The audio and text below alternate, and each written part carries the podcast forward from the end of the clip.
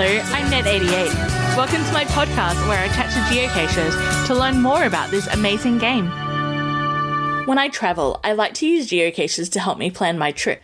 Often, a geocache has taken me to a spot I would have never found by myself. This has led me to a second style of episode where I chat to geocachers in other cities. We will hear recommendations for geocaches in the area, as well as any useful tips to make your planning easier. The city we are discussing today is Sydney, and joining me for this episode is Tidim Dad. Thanks for sitting down with me tonight, Tidim Dad. How are you? I'm doing good. It's a pleasure to be in your show. Thank you so much. So I always like to ask my guests, how and when did you start geocaching? Oh, that's in ancient times. I started 10 years ago, actually almost to the day. So 10 years and a couple of days. I joined the geocaching.com website in late July 2010. I found my first cache on the 8th of August. Oh, wow. A local cache around the corner in Birkdale. Yeah. So, have you got anything planned for your 10 year anniversary? I actually have two different milestones. There's both the anniversary in terms of calendar time, but also my 1500th cache. Oh, wow. I'll do two caches in North Sydney. That's my celebration. Uh, those caches are highly favorited, and I said that's a fitting way to celebrate. Yeah, definitely. So you did mention there that you started in Birkdale, you're now in Sydney. Is there any difference in geocaching in Brisbane or Sydney? They are. So I've been caching in a few different locations, and each location has its own flavor, so to speak, that I have observed. When I look at Brisbane, I remember that very fondly. There are a couple of defining features that I really appreciate in Brisbane. It's the close-knit community of cachers, and it shows up in those two massive Facebook groups as well. They're very enjoyable, very cohesive places to, to have a chat. And when people go out, they enjoy the hobby together. They maintain each other's caches, and the whole thing just works really nicely. My observation about Sydney when I moved here in 2016 was quite different. The level of community and cohesion was very different, much less so, though I have found different pockets of that. One of the things that struck me early on was the low level of maintenance of caches too. You get those soggy pieces of papers, logbooks, and the whole minting is jammed full of those little pieces, and they may be rusty or cracking and other things. And I said, where are the cache owners? But I have found very well maintained caches, very active owners who take care of the whole whole caching scene as well.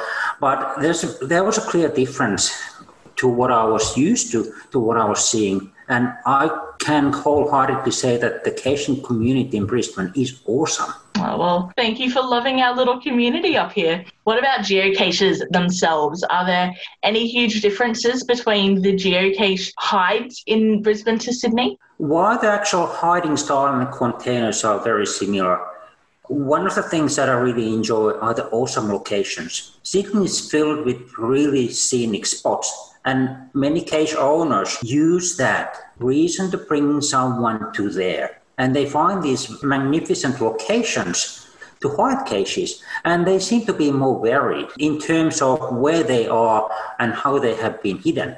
Often I find that the hiding style might be slightly more difficult to keep them out of the muggle eyes, but the variety is great. Do you have a favourite geocache in Sydney that you have found? Uh, probably not one of your little eclipse tins you just spoke about, but is there something that you've really enjoyed finding? Uh, there are a few, and actually, recollecting back of those, I found about 350-ish caches now in Sydney, and about 30 of them I have favorited over time. But there are three that I want to highlight. Uh, two of them are in the actual city area. One is called Express, which is in Hyde Park. The container itself is pretty normal, and hidden in a normal way. But it's all about the location, location, location. Once you find it, it takes you on a ride that is very enjoyable way to spend the next five, ten minutes there, enjoying artwork, enjoying the whole place. It's a tricky to find, but rewarding. The other one is a rather new case called The Nest, which is in Haymarket, near Paddy's Market. It's another one of those that are just out in the open, visible to plain eye, once you discover it. Ah, yes, one of those. It's a tricky piece of engineering, and very hilarious once you realize it, what it is. I love that one. I have to say, I love the geocaches like that, where as a geocacher, you notice it and you just marvel at how not everyone else in the city. Exactly, yes. And once, when I found that, I was just still toying with that. That's a little bit strange there, but I might just toy with that. And I was like, something moves here. What? And that was the container system there. And then the third case I really appreciate is actually in Manly, North Head. It's one of those that stops you to think. It's called North Head Number One Cemetery. Manly was used back in time in the 1800s as a quarantine entry point. Sounds very familiar to us today. People coming into the country were quarantined there to stop the spread of all sorts of diseases that came from overseas. There's a cemetery that still displays the signs of that. And you see the shattered dreams, the broken families, all these things. And when you tour around the cemetery doing that multi case there, you have to both sober yourself in front of that but it also is to me very uplifting because i realize how much i have and how much there is in life and keeps continuing. I'll have to add them to my list for next time I'm down in Sydney. Please do. When people visit Sydney, it seems that the majority of the time they do stay in the kind of central business district of Sydney. Are there any other geocaches other than the two that you've just mentioned that you highly recommend people grab when they are in that CBD area? Uh, there are a couple more as well. There's Green Guardian, which is in Barangaroo, the new area near city. One of those that just blends in and you have to just see it. Another one is in Redfern called the Martian Embassy. Another one of those where you are looking at it. Once you're in the right spot, you just have to have to let it sink in what you see there. And the construction is marvelous. Then there are a few others uh, a little bit further away in Balmoral Beach. There's actually a, where I go called Mr. Fundus Rotunda. Very enjoyable stroll around the park and, and the beach there collecting information about local characters and animals there. And one of my favorites, if you want to venture further away is actually at the northern outskirts of the Greater Sydney called Panorama Cache, one of the old goodies. It's a bush cache. It takes about three hours one way to walk from the train station, but it's all worth the pain. Absolutely gorgeous views there. They sound like great geocaches to grab kind of really close to Sydney. But what about for people who are coming in and have a day or two that they can do a little bit of a day trip and see a little bit more around Sydney. Do you have a couple of recommendations for that? One that comes to mind is in Central Coast, a little bit north of the entrance. There's a case called Twisty Turny. Another like nice piece of engineering there in the bush. The other container is visible there and then you have to find your way into the inner container and to the log sheet. You have to actually work your way through the layers there a little bit, and it's an enjoyable little stop there. And the whole area is really pretty, so it's worth a trip there. Well, how far out of Sydney is that one? Uh, if you catch a train, it's about an hour and a half plus then a little way sideways, and about the same by car. Last time I was down in Sydney, I had a day or so to kill, so I headed out to find Lane Cove, which some people may know. Uh, so I'll yes. just quickly add that little recommendation of my own in there.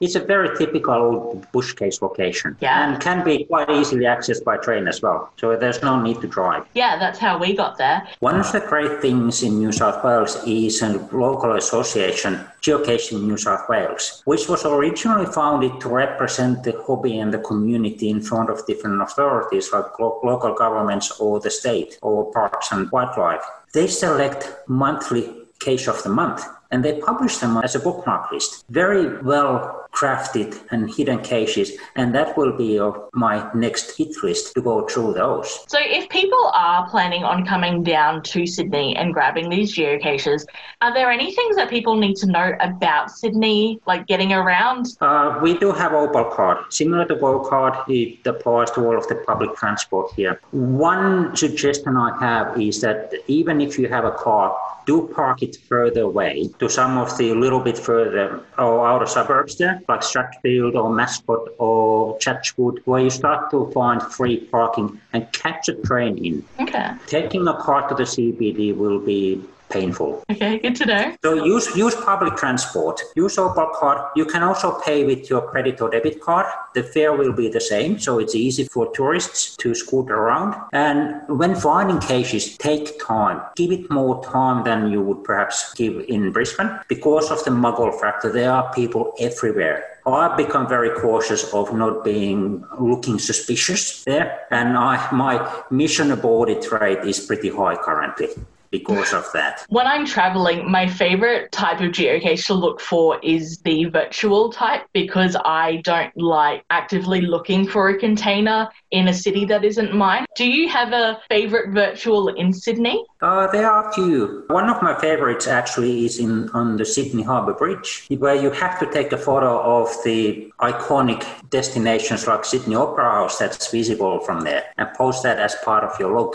And walking across the bridge is one of those experiences that I do enjoy every time I do it. It's just iconic. If I was going to have one day, just one day in Sydney, and I wanted to fit the most in that I could, where should I look? So if you wanted to spend a day in Sydney and see see some great locations and also do some cases along the way, I would perhaps start from the Sydney Harbour Bridge virtual. Yeah. Go there, take in the views, and get the virtual there.